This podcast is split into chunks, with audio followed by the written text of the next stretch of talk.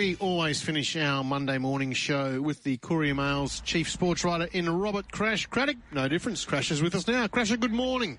Good morning, Paul and Jared, and what a morning it is as uh, we recover from that epic contest last night between India and Pakistan. One of the, not just the greatest probably the greatest game of T20 ever played, but one of the iconic games of cricket of this century. It was just uh, stupendous.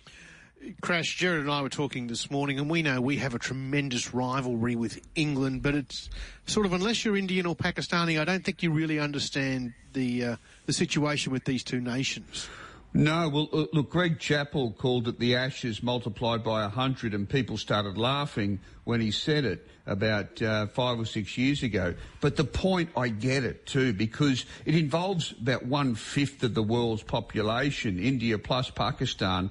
And they meet so infrequently because there's a Cold War, of course, going on between them. They don't play each other in bilateral series. The only time they play in World Cups. So there was, uh, they sold that game out last night in about 10 minutes. They felt they could have sold upwards of 300,000 tickets if it had been totally bottomless, if there had been a stand which could never be filled. Like it was incredible. And I think, I think that's the big thing that I took out of the match and just watching it, I sort of, I was wishing I was there. Uh, the atmosphere must have been unbelievable, but, uh, and it went right down to the wire. It did. Well, Virat Kohli, um, what a performance. I mean, just everything. The way he managed the umpires in the last over, Marais Erasmus, he said to him, "Yeah, that's a no ball. It's above the waist," you know, and he, he was pivoted on his on, on his left foot and, and, spoke to him, almost demanded a no ball, which he got, and he was fist pumping his boundaries.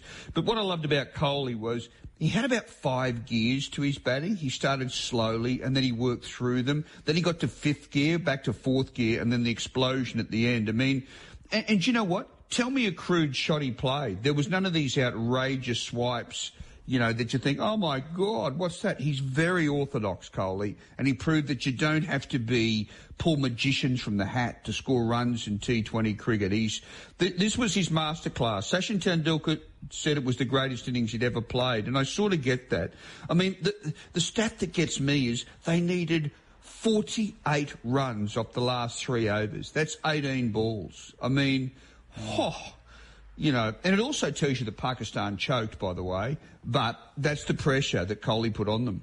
And Crash uh, shouldn't be forgotten that until the Asian Cup a little bit earlier this year, Virat had gone about three years without any sort of uh, international dint into international cricket. He's been very much short of runs everywhere. Yeah, absolutely. And it was interesting because uh, those three gentlemen, uh, Kane Williamson, Steve Smith, and Virat Kohli, when you walk with the gods of the game as a batsman and you reach this sublime level, it normally only lasts about three years or so, generally speaking and they all sort of came off a bit together. This this was the amazing thing for different reasons, you know. But there was a feeling that Kohli's intensity had burnt him out. He's the most fiery-eyed cricketer of his generation. He, he's just he runs with this electric current through him, and that there was a feeling that that it just just burned him out a bit. But last night it was back to vintage Kohli. You know, the man, the challenge, the fire in his eyes, the passion in his heart. It was stupendous entertainment. And I'm so happy for the competition organisers of the T20 World Cup because in a sense it doesn't matter what happens now. They got that game in. There was 80 million hits, internet hits in India on Saturday with the words Melbourne weather in it. You know, they, they just... 80 million? The, 80 million hits. They were obsessed about it, uh, you know, whether this game would go ahead. That's how much it means to them, these two arch rivals. What a shame they weren't charging. Uh, crash. Now, what, so was that game involved in your underrated or overrated?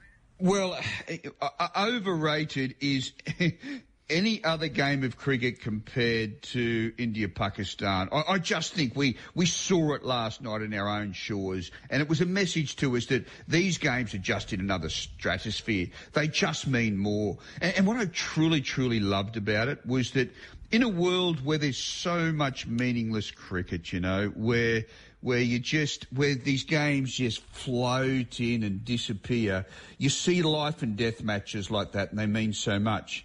Uh, underrated, I have to say, Paul also came from that game.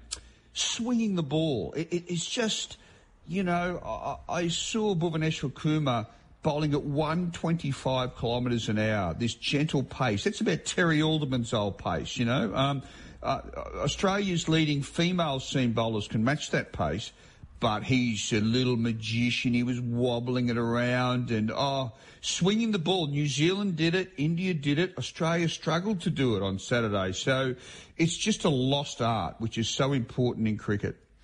Look, we've got a lot of cricket to talk about this morning, Crash, but can tell you from what we saw earlier this morning when we do our winners and losers from the weekend of sport, one organisation and one sport that came up a lot in the losers column and without very, very few friends or backing, and that's netball and mm. the loss of this $15 million from Gina Rinehart and Hancock Prospecting. Yeah, absolutely. And uh, it's a shambles, isn't it? If I was a sponsor, I'd have be very reticent about being involved with netball, and it's got nothing to do with moral stances either. By the way, it's just that they're a poorly run organisation, and uh, Gina Rinehart actually despite what has been written uh, recently, she doesn't ask a lot when she sponsors a company. A lot of it's just give. She does it for, for other reasons. Now, make up your own mind about carbon footprints and mining, but you know she's pretty generous, and they will be doing very well to get that 14 million from someone else, mainly because a lot of it was wiping off debt. Now, you don't ask a sponsor to do that, do you? It's, it's one thing to say, can you sponsor the Diamonds for next season? It's another mm. thing to say, oh, by the way, we're six million in debt. Can you pay that? Or however many in debt, million dollars in debt they are. Yeah, I, I thought um, for, I, for, all that, I do believe sportsmen should have should be entitled to a say uh, in, in sponsorships, or at least be heard out. You know, you at least be heard out.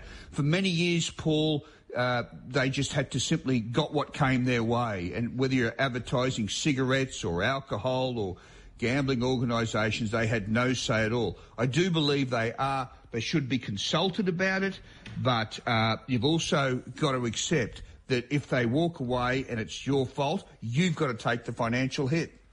Well, there's bigger consequences here at play, I think, Crash. This can happen to any sport, and we're seeing a lot more of these minority aspects of sport um, standing up and wanting to be counted. What do you think happens going forward?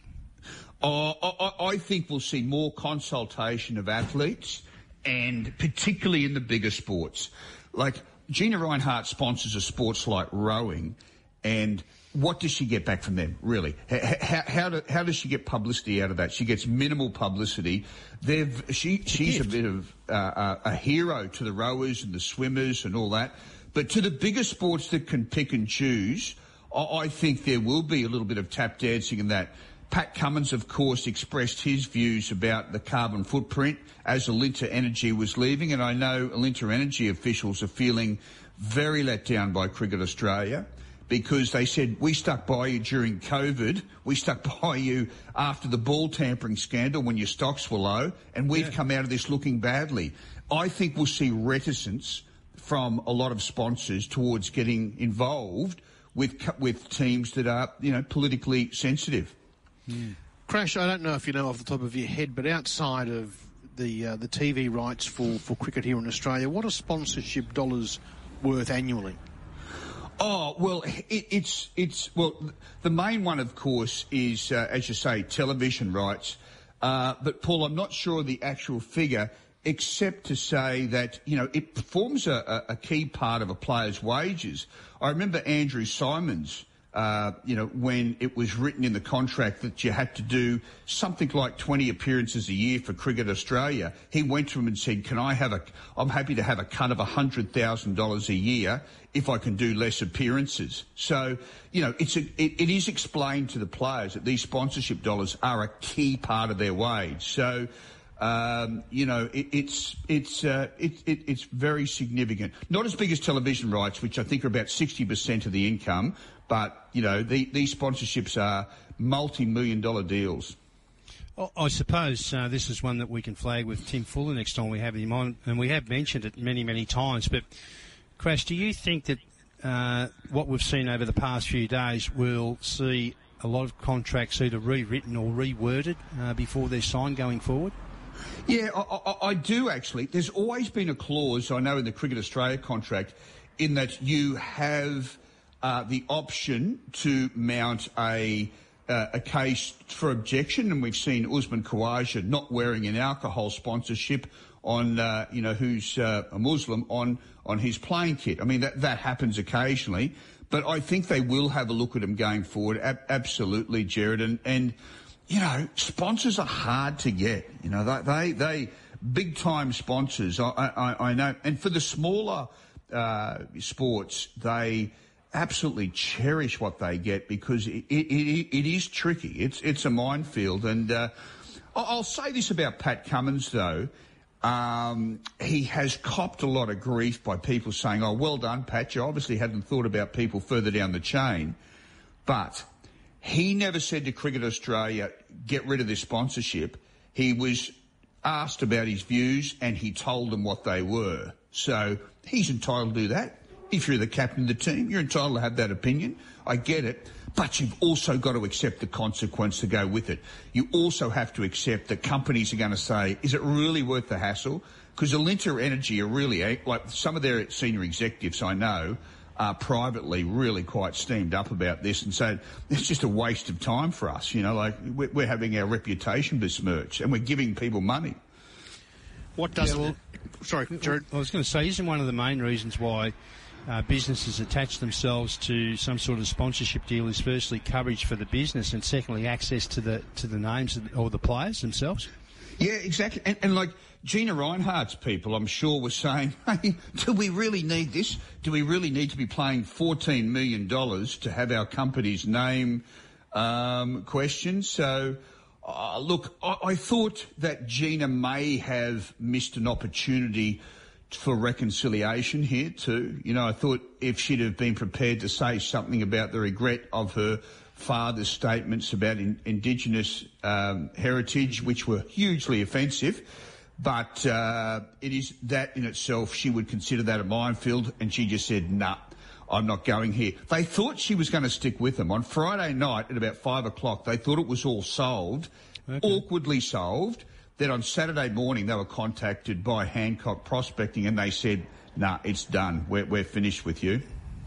Mm. Crash, uh, uh, back to the cricket. It's not a good look when the when the national team are brought into the spotlight for the wrong reasons about sponsorship and things like that, and they get a few of the public offside. And then when they were well and truly beaten by New Zealand, it doesn't go down well with fans. No, it doesn't. And they were thrashed. I mean, even a small thing like just being bowled out for, for more than a hundred, for just over a hundred. When, when net run rate is so important in this competition. They could win their last, all of their last four or five pool games and still miss the final. So they should have cribbed and scratched and clawed their way up to around 145 when the alarm bells were ringing just to limit the damage a bit because it does matter. But yeah, their, their batting was they've got all the same sorts of batsmen. These guys that can hit a ball from Brisbane to Sydney. But in terms of crafting an innings, and this is where I thought Kohli was brilliant last night. What about the way he worked through the gears, which the Australians didn't do, did they? So, um, so many lessons from the great Virat Kohli. And as I said, bowling, uh, they were really smacked around by the Kiwis. Uh, who had a clever game plan. They came forward to Josh Hazlewood. They said, mate, we know you're Mr. Line and Length. We're going to get to that line and length. We're coming forward and we're coming after you. And uh, if that wasn't bad enough, now Faf du Plessis has come out and claimed that Australia were ball tampering for several tests in South Africa in 2018. Yeah, and, and, and I do believe that is correct. That it happened in at least one other test. The Cape Town test was when Cameron Bancroft was detected, and I, I do believe it happened in one other test.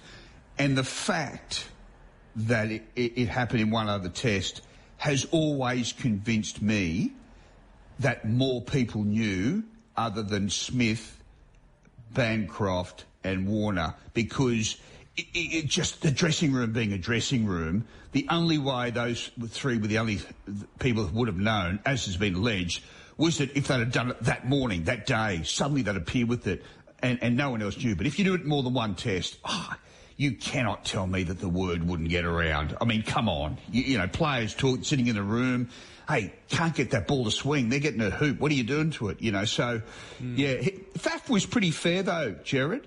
He said, hey, we, we, we, tampered with the ball. I used my zip at times. I was fined. It was a dark art. We were all into it. And he also said, I felt sorry, and this was significant, for Cameron Bancroft because he said, I've been that person, that younger guy who, oh, mate, can you handle the ball? And a mate of mine who knows Bancroft said to me that Bancroft said to him once, when I was in the dressing room and I knew what I had to do, I just sort of thought, oh, God, this is the silliest thing I've ever had to do, you know. So yeah. I, I just think, yeah, tough times. Crash, we've always heard that David Warner is going to write a book when he calls it time on his international playing days. Uh, believe, though, his, his manager's had a bit to say about what he should write in his book. Yeah, he has. And this is where good management, you know, can mean so much to a player. I mean, I've just said, I think more people knew than the three who were found guilty and banned. Now, Warner could blow up the building if he wants to. You know, he, he, the book deal, I'm not sure how much it is. He signed it a couple of years ago. I'd be staggered if it was less than a million dollars. However, he, he wants to be a commentator, and his wife Candice, who's done such a good job uh, working, uh, worked with her on the back page on Fox Sports, did really good this year, and it's all there for him. So why, as James Erskine said, why blow up the building? What, what, why? Yeah. And Mark Bosnich once got offered, I think, $2 million to write his autobiography. And he said, no, he said, this will just cause me heartache.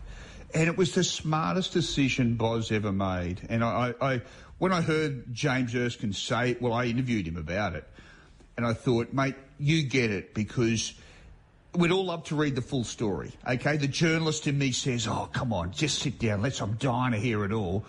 But if I was advising David Warner, I'd say, "Mate, stay mum. It's just not worth the hassle." If you were advising Mal Meninga, who should be the halfback for Australia at the World Cup crash, who would it be?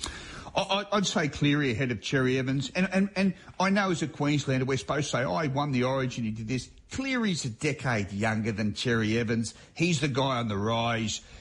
They're in camp. So they've got all these matches where he can learn to work with Cameron Munster, which of course is Cherry Evans's greatest single asset that him and Munster work together beautifully. But I just think you look forward, you go with the, the you know, the guy who's probably the best player in the game. And, uh, it's not that hard a decision, I would have thought. And uh, yeah, we had that revelation from Paul Green's wife just before the weekend crash about Paul Green and the brain injury that he was suffering. Oh, yes. Severe brain injury from repetitive head knocks. And I mean, there's no other reason than simply, you know, the marathon stint he had. And like, Paul, it made me think of how many other guys are suffering like this on little panel shows in Sydney, I've been on with a couple of players who are now commentators who said, you know what, I, think about myself a bit. I have these moments where, you know, I'm just not quite there. And, and I think this is far more widespread and very well concealed because if, if Paul Green, to, to spend any time with him, he was articulate, uh, thoughtful, coherent, everything, and he was suffering from one of the br- worst brain diseases ever. So it just shows if you're a rugby league player, get checked, see what you can do, take nothing for granted. And, uh, you know, it's, uh, it, it, was, it was stunning news, but in some ways, comforting because his children will now know that the reason why, why Paul took his own life and it was out of everyone's hands, really. Crash, we've only got. Say, so, so there's a positive out of this. It was a terrible, terrible story, but hopefully uh, uh, it's for the betterment of everybody else in the game. Well, it, exactly, and and I think that studies will increase with this, but I have to say, Jared, I, I was stunned by it because, as I said, Harvard educated, uh, um, you know, thoughtful, you know, really no sign of slurs or no. or anything, but yeah, amazing. Good on you, Crash. Always a pleasure. We'll chat to you next week. See you then.